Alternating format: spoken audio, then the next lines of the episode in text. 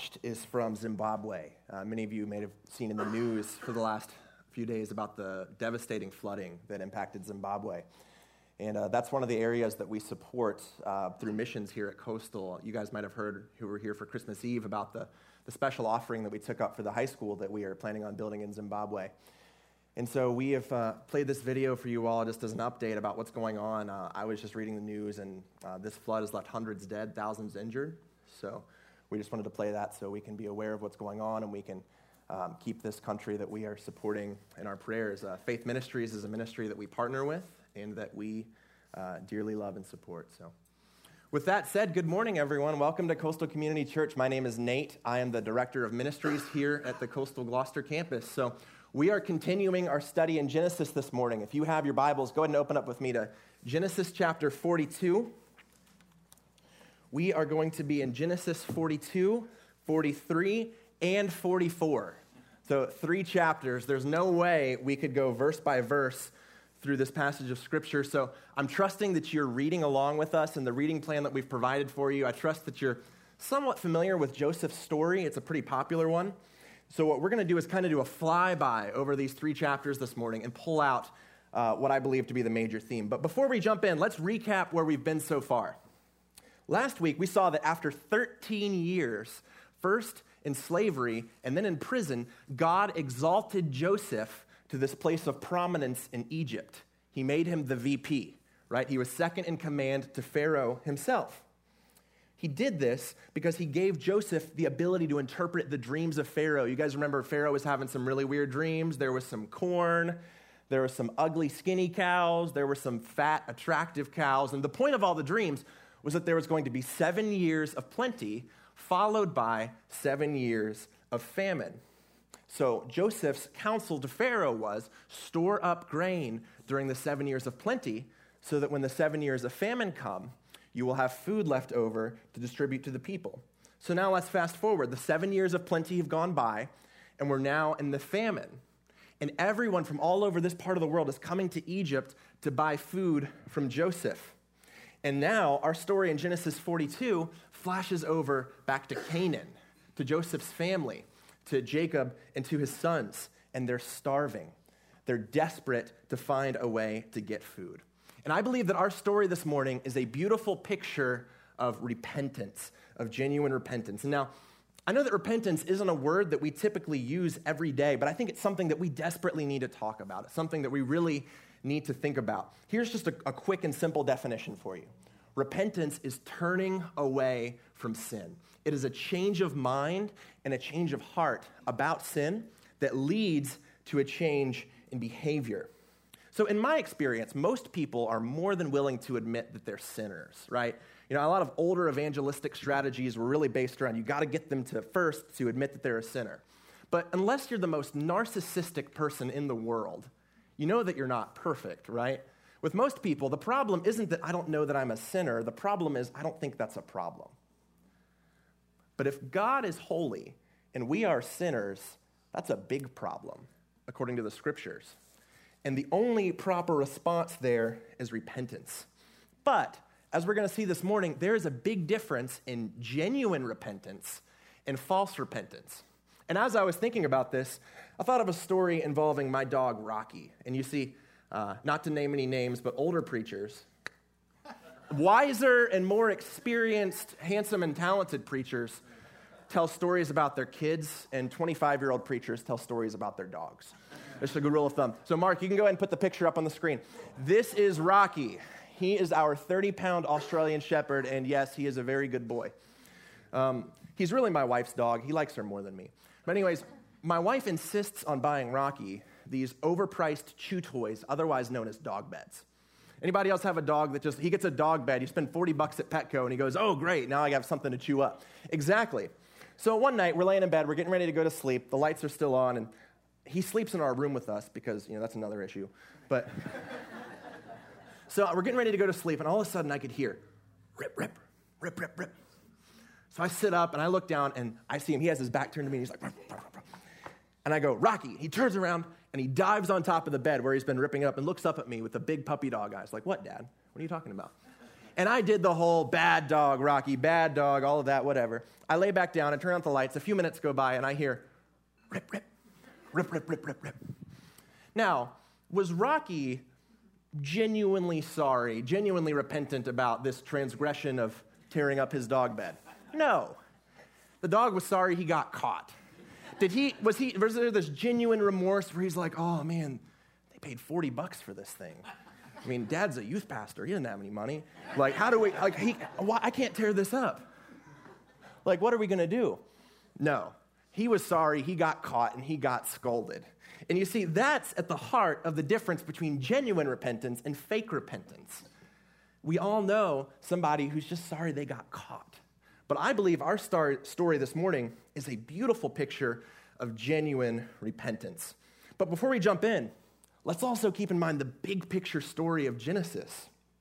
God made a promise that the seed of the woman would crush the head of the serpent. As we keep going in this book, we find out that this promised snake crusher is going to come through the family of Abraham. And the promise is going to continue through Isaac, and then through Jacob, and then through one of Jacob's twelve boys. But do you see what the problem is? This family is broken. It's dysfunctional. You've got ten of the brothers that hate the favorite brother so much that they beat him almost to death, throw him in a pit, and then sell him into slavery. How on earth is God going to keep his promise to bring the Savior of the world into the world through this dysfunctional family? The answer is through bringing these ten wicked men to repentance. And that's something that we really need to learn about this morning. So without any more introduction, let's jump in. Genesis forty-two, starting in verse one. When Jacob learned that there was grain for sale in Egypt, he said to his sons, "Why do you look at one another?" And he said, "Behold, I have heard that there is grain for sale in Egypt. Go down and buy grain for us there, that we may live and not die." So ten of Joseph's brothers went down to buy grain in Egypt. But Jacob did not send Benjamin, Joseph's brother, with his brothers, for he feared that harm might happen to him. Thus the sons of Israel came to buy among the others who came, for the famine was in the land of Canaan. Now Joseph was governor over the land. He was the one who sold to all the people of the land. And Joseph's brothers came and bowed themselves before him with their faces to the ground. Joseph saw his brothers and recognized them, but he treated them like strangers and spoke roughly to them. "Where do you come from?" he said. They said, "From the land of Canaan to buy food." And Joseph recognized his brothers, but they did not recognize him. So Joseph's brothers came to Egypt to buy food.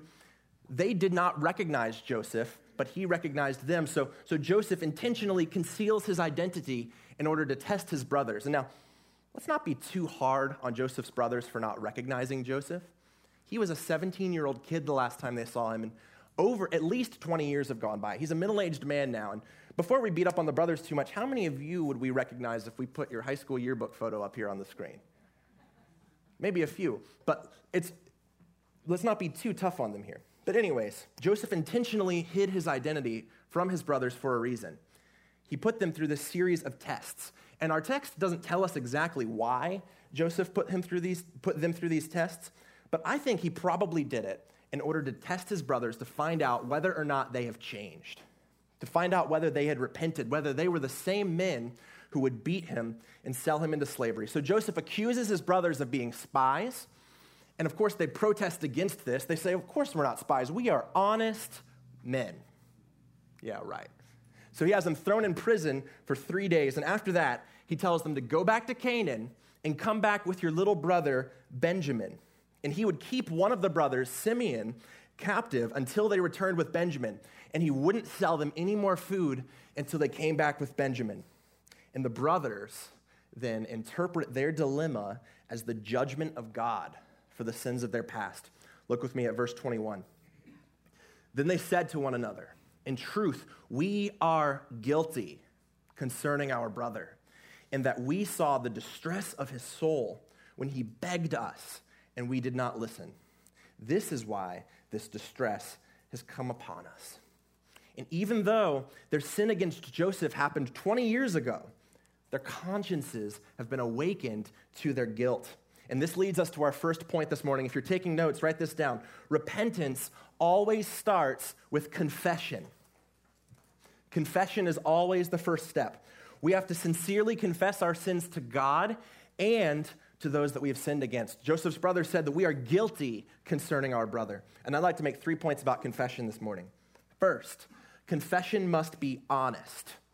We need to have the humility to admit that we are sinners against God and that our sin often hurts other people. And guys, it's so common for us to make excuses to try to justify our sins or even use language to try to dress up and sanitize our sin to kind of make it look like it's not a big deal. So let's use anger for an example. I have known people who will just get so angry and they'll fly off the handle at the slightest provocation. And then when you say something to them about it, it's, I'm just a passionate person. It's my, just my personality. It's my upbringing. It's my circumstances. I can't help it. But if we are going to take sin and repentance seriously, we've got to use biblical language in dealing with our sin. And those anger issues that I just mentioned, it's not just your personality, right? Jesus said in Matthew chapter five, when we lash out at other people in anger, we are murdering them in our hearts.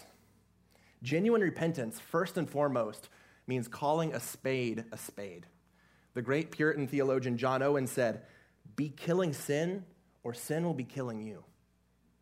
Genuine repentance means being honest. And second, we must confess our sins to God and to those we have sinned against. Every sin is ultimately against God because we are made in his image. And part of what that entails is this responsibility to live for God's glory in everything that we do. Every sin is ultimately against God. So when we become aware of sin in our lives, we have to go to God first in confession, but we also have to go and confess that to the people that we have sinned against. We need to have the humility to be honest about what we have done and to go to them and ask for forgiveness. And I also believe there is wisdom in having an accountability partner, a small group leader, an elder, someone in your life that you can talk to about these things, that you can confess your sins to. That's part of what it means to be an authentic follower of Jesus, like our mission at Coastal here is. Speaking from my experience, I've got a friend who I talk to almost weekly, and we're honest with each other about the struggles in our lives. I think every one of us need that. Finally, confession brings peace to our souls. Confession brings peace to our souls. Proverbs twenty-eight thirteen, whoever conceals his transgressions will not prosper, but whoever confesses and forsakes them will obtain mercy. Church, when we try to hide from God like Adam and Eve in the garden, when we grab the fig leaves and we try to cover up our sins, I can promise you, it's only going to make you miserable. But when we confess our sin and we forsake it, we will obtain mercy. And I know some of you have probably been burdened for a long time with the same struggle, the same sin that has just been kicking your butt. But I have a precious promise of God's word for you this morning. According to the Apostle John, if we confess our sins, he is faithful and just to forgive us our sins and to cleanse us from all unrighteousness. Some of you know what it's like to, to finally open up and to finally be honest about something in your life and to really be vulnerable with someone just for them to step on you, right? Just for them to kick you while you're down. But our God isn't like that. When we confess our sins to him, he is faithful and he is just to forgive us and to cleanse us. So bring your sin into the light. We just sang that our God brings restoration. He brings restoration in our lives and in the relationships that have been fractured by sin. So let's keep moving into chapter forty-three. The brothers went back to their father. They told him what happened, and they asked if they could bring Benjamin back. And Jacob says, absolutely not. I will not bring Benjamin. You cannot bring Benjamin back with you. And remember, Benjamin is the last remaining son of the favorite wife, Rachel. Benjamin is his favorite. So he won't risk, under any circumstances, losing his favorite son. After this whole series in Genesis, all of the, the pain and the bad circumstances that we've seen caused by showing favoritism, Jacob still hasn't learned this lesson. The family is going to die of starvation, and he won't let the favorite brother go until he gets hangry. Now, who knows the difference between hungry and hangry? Hangry is when you are so hungry that it makes you angry. See, you guys, it's still early. During the eleven o'clock service, you know, a little later in the sermon, some people start getting hangry. They start getting that look in their eyes like, oh, when am I going to, I'm hungry. Well, it might, it shouldn't come as a shock to you guys that I really like to eat. You know, it gets to a certain point around here in the office. You can ask him for validation. If I don't get my lunch at by a certain time, I start getting a little grumpy. Um, well, so the, I think when you get hangry, you get to a point where you would lower your standards on what you're willing to eat and what you're willing to do for food. We just talked about Zimbabwe. Well, three years ago, I went on a mission trip to Zimbabwe with a group of men here at Coastal, and it was just, it was an awesome experience. I learned a lot. It was my first mission trip. So we went to this church out in the bush. I mean, there was no electricity, no running water, no refrigeration, nothing like that. And it was just a wonderful experience. This church was so kind and gracious. They were so happy for us to be there. Um, and it was about three or four in the afternoon. I hadn't had lunch yet. I'm starting to get a little hangry. I'm not really one of the type for roughing it when it comes to food. So we get there, and this church was so kind as to throw this big banquet for us. There was this big table. There was all this food. It included all of this meat. And now, I just said there's no refrigeration. There's no electricity. So, so we have no clue when this meat was prepared, how this meat was prepared, how long it's been sitting out in the sun, whatever.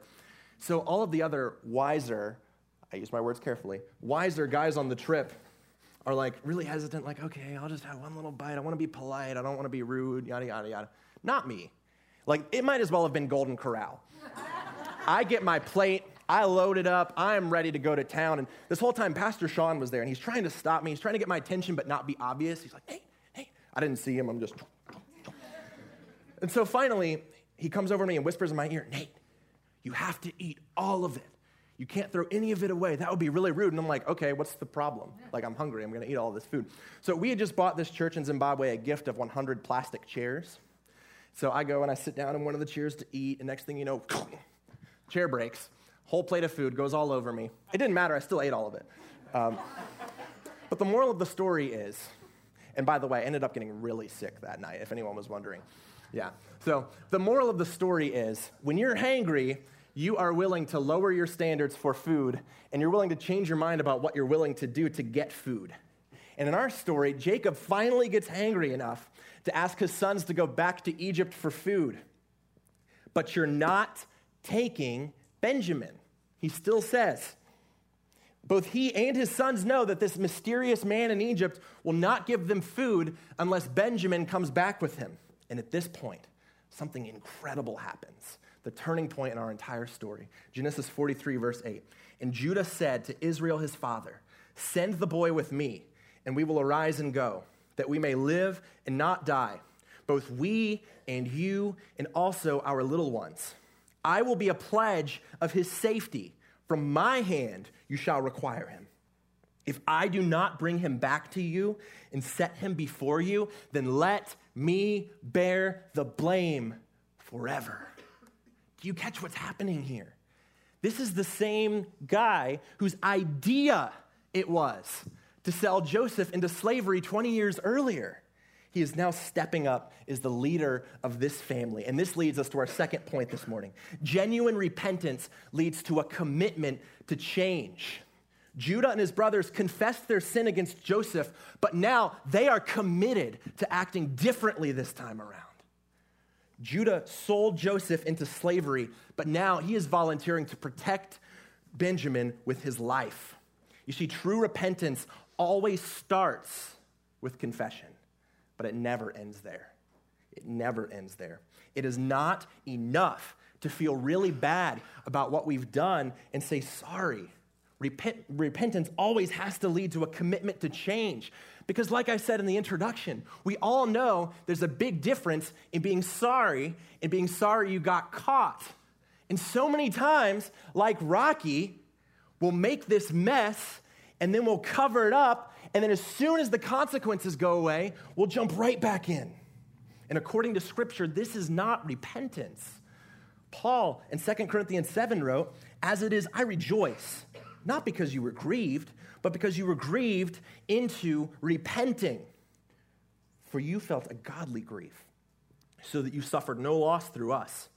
For godly grief produces a repentance that leads to salvation without regret, whereas worldly grief produces death. Genuine repentance requires godly grief, church. You see, worldly grief and godly grief can be hard to tell apart in the moment because they both produce these emotional, teary-eyed, snotty-faced confessions, but only one of them leads to repentance. Here are a few differences in worldly grief and godly grief. When I'm in godly grief, I am sorry that I have offended the holiness of God and that my sin has hurt my neighbor. And when I'm in worldly grief, I'm just sorry that I got caught. Those in godly grief long to be free from sin. Those in worldly grief long to be free from sin's consequences. The wages of sin is what, church? Death. Those in worldly grief want to keep the sin and lose the death. But it doesn't work that way. Finally, worldly grief seeks to cover up our sin and hide it and make it this big secret so that no one ever finds out what we've done. But godly grief drags sin into the light so that it can be killed and we can be healed. Godly grief is what leads to repentance. So let's keep moving into chapter forty-four now. After the brothers return to Egypt with Benjamin, Joseph throws a big party. And clearly, Benjamin is the favorite at this party. He's giving him all of this food. He's the favorite yet again. But when the brothers set out to return to Canaan, Joseph decides to give them one final test. He plants his expensive, valuable silver cup in Benjamin's pack so that it will look like Benjamin has stolen from him. When the brothers get a distance from the city, he sends his guys to go and get them, and they realize what's happened. And at this point, the brothers are brought back before Joseph, and they think that's it. We have been caught stealing from the second in command to Pharaoh itself. We are all going to die. That's it. But then Joseph says, listen, only the one who has stolen it needs to stay and be punished. The rest of you, go in peace to your father. So Benjamin stays with me. The rest of you go home. Are any of you guys picking up on what Joseph is doing here? He is putting his brothers back in the exact same situation they were in with him twenty years earlier. Are you going to abandon the favorite brother into slavery for silver again and go back and crush your father's heart? Or have things changed this time around? And at this point, Judah steps up as the leader of this family. This portion of scripture that I'm about to read to you is the longest speech in Genesis and the most moving monologue that I've ever read. It's lengthy, but I think it's worth reading in its entirety this morning. So Genesis forty-four, starting in verse eighteen. Then Judah went up to him and said, "O my Lord, please let your servant speak a word in my Lord's ears, and let not your anger burn against your servant, for you are like Pharaoh himself. My Lord asked his servants, saying, have you a father or a brother? And we said to my Lord, we have a father, an old man, and a younger brother, the child of his old age. His brother is dead, and he alone is left of his mother's children, and his father loves him. Then you said to your servants, bring him down to me, that I may set my eyes on him. We said to my Lord, the boy cannot leave his father, for if he should leave his father, his father would die. Then you said to your servants, unless your youngest brother comes down with you, you shall not see my face again. When we went back to your servant, my father, we told him the words of my Lord. And when our father said, go again, buy us a little food, we said, we cannot go down. If our youngest brother goes with us, then we will go down. For we cannot see the man's face unless our younger brother is with us. Then your servant, my father, said to us, you know that my wife bore me two sons. One left me. And I said, surely he has been torn to pieces, and I have never seen him since. If you take this one also from me, and harm happens to him, you will bring down my gray hairs and evil to Sheol. Now, therefore, as soon as I come to your servant, my father, and the boy is not with us, then as his life is bound up in the boy's life, as soon as he sees that the boy is not with us, he will die. and your servants will bring down the gray hairs of your servant, our father, with sorrow to Sheol. For your servant became a pledge of safety for the boy to my father, saying, if I do not bring him back to you, then I shall bear the blame forever before my father all my life. Church, pay close, close attention to the next two verses. Now, therefore, please let your servant remain instead of the boy as a servant to my Lord, and let the boy go back with his brothers. For how can I go back to my father if the boy is not with me? I fear to see the evil that would find my father. This is amazing. The same Judah who sold the favorite brother into slavery twenty years earlier is now offering to sell himself as a slave rather than sell his brother again. One commentator in Genesis said this: the transformation of the brothers represented in Judah is every bit as miraculous as the transformation in the status of Joseph. And this leads us to our last point this morning. Genuine repentance leads to a transformed life. Judah is clearly not the same person he once was. God transformed this wicked sinner into a humble and selfless and courageous leader. And I know we've said this a lot throughout this series, but it's worth saying again, guys. There is no one who is too far gone for the grace of God. No one. There is no sin too big to forgive. There is no relationship too broken for God to restore. There is no marriage that's too far gone. There's no family that's too dysfunctional. We serve a God that brings restoration, that brings healing, that brings peace into our lives. No matter who you are or what you have done, God can transform you just like he transformed Judah, and he can use you for his glory. You see, Judah put others first. Years earlier, he was only concerned with saving his own skin, but now he is willing to sacrifice himself for the good of his family. He used the word father fourteen times in this speech. He didn't care what his father felt when he came back twenty years earlier with that ripped up bloody tunic and said he was eaten by a wild animal and broke his father's heart. Now he can't bear the thought of hurting his father. And not only that, he did all of this for Benjamin, for the favorite brother. They hated Joseph so much for being the favorite. And now it doesn't matter because he has been transformed from the inside out. He loves his brother no matter what. When we have been transformed through the gospel of Jesus Christ, it makes us others focused. Our tendency as sinners is to focus only on ourselves.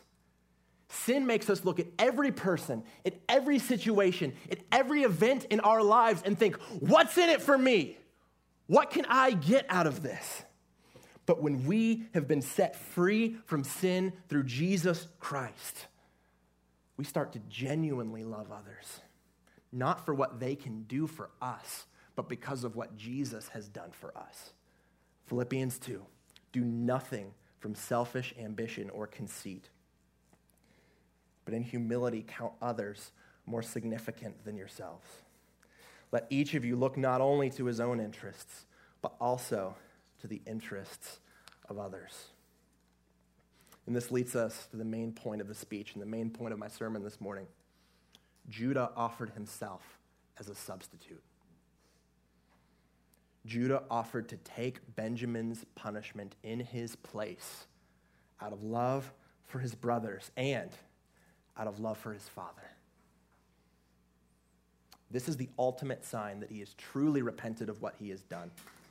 He has come to the place where he would rather give up his life than repeat the sins of his past. The story of the transformation and repentance of Judah is incredible. But church, as we saw last week, how, how that story was so much bigger than just Joseph. This story is so much bigger than just Judah.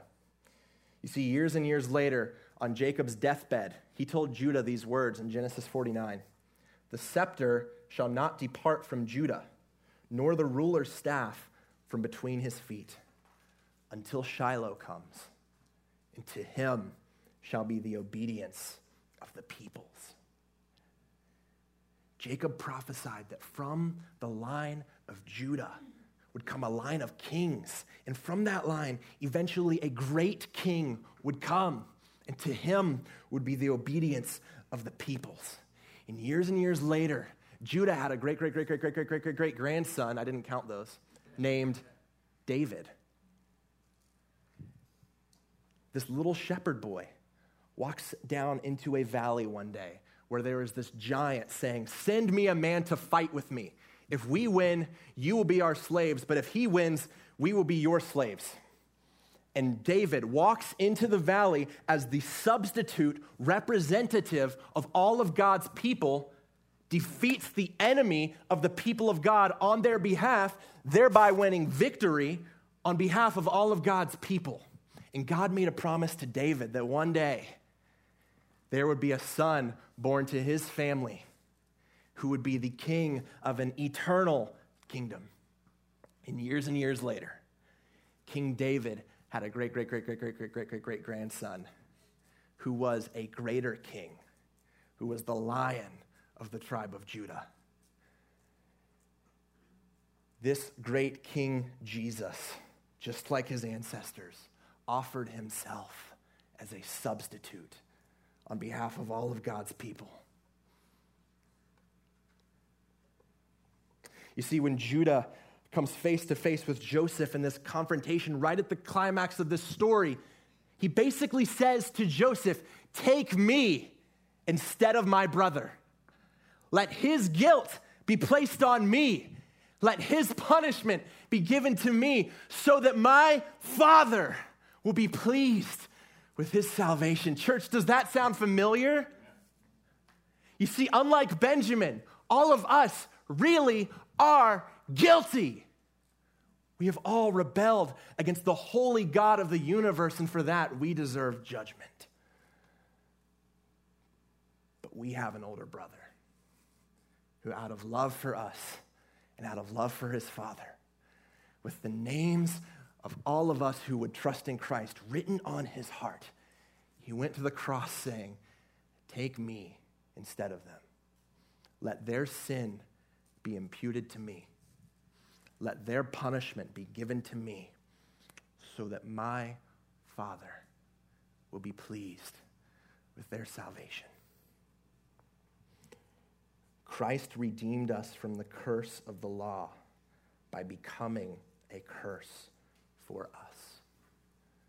Church, this is the glory of the gospel of Christ. I pray that Coastal Community Church will never get tired of this gospel. Sometimes, some of you might have heard this. This might be the millionth time you've heard this, but you need to hear it a million more. We will spend an eternity of eternities celebrating what God did on Calvary for us. That the eternal and almighty Son of God, who is too holy for angels to even look at, became a curse for you. That the creator and sustainer of the entire universe, who speaks and galaxies pop into existence, became sin for me. God made him who knew no sin to be sin on our behalf, so that in him, so that in him we might become the righteousness of God. And when we repent and we turn from our sins and we trust in the Lion of Judah, Jesus Christ, we will have a transformed life here and now, an eternal life in the future. So as Pastor Sean would say, what is the so what? Or as Pastor David would say, what are some thoughts to take home? You know, I'm, I'm a new preacher. I still don't have any catchphrase picked out for how this sermon applies to you, but I do want to leave you with two thoughts this morning. First, repentance is how we respond to the gospel. I know that many of you are probably confused by that. Wait, I thought we believe in the gospel, right? For God so loved the world that he sent his only begotten son, that whosoever believes, right? Not repents. You see, repentance and belief are two sides of the same coin. True belief always includes repentance, and true repentance always includes belief. Think about it this way. If God's over here and sin's over here, I can't turn to God without turning away from my sin. Belief always includes repentance. And if you're here this morning, maybe you're visiting with us and you've never trusted in Jesus Christ and repented of your sins, please don't leave here this morning unsure about eternity, because eternity is on the line. I would love to talk to you after the service. Pastor David would love to talk to you after the service. Please come and find one of us, and we can let you know how your sins are forgiven and how you can have a transformed and eternal life with Christ. And for the believers in the room this morning, repentance is a lifestyle. It's not just something you do once to become a Christian. It's something that marks the entire Christian life.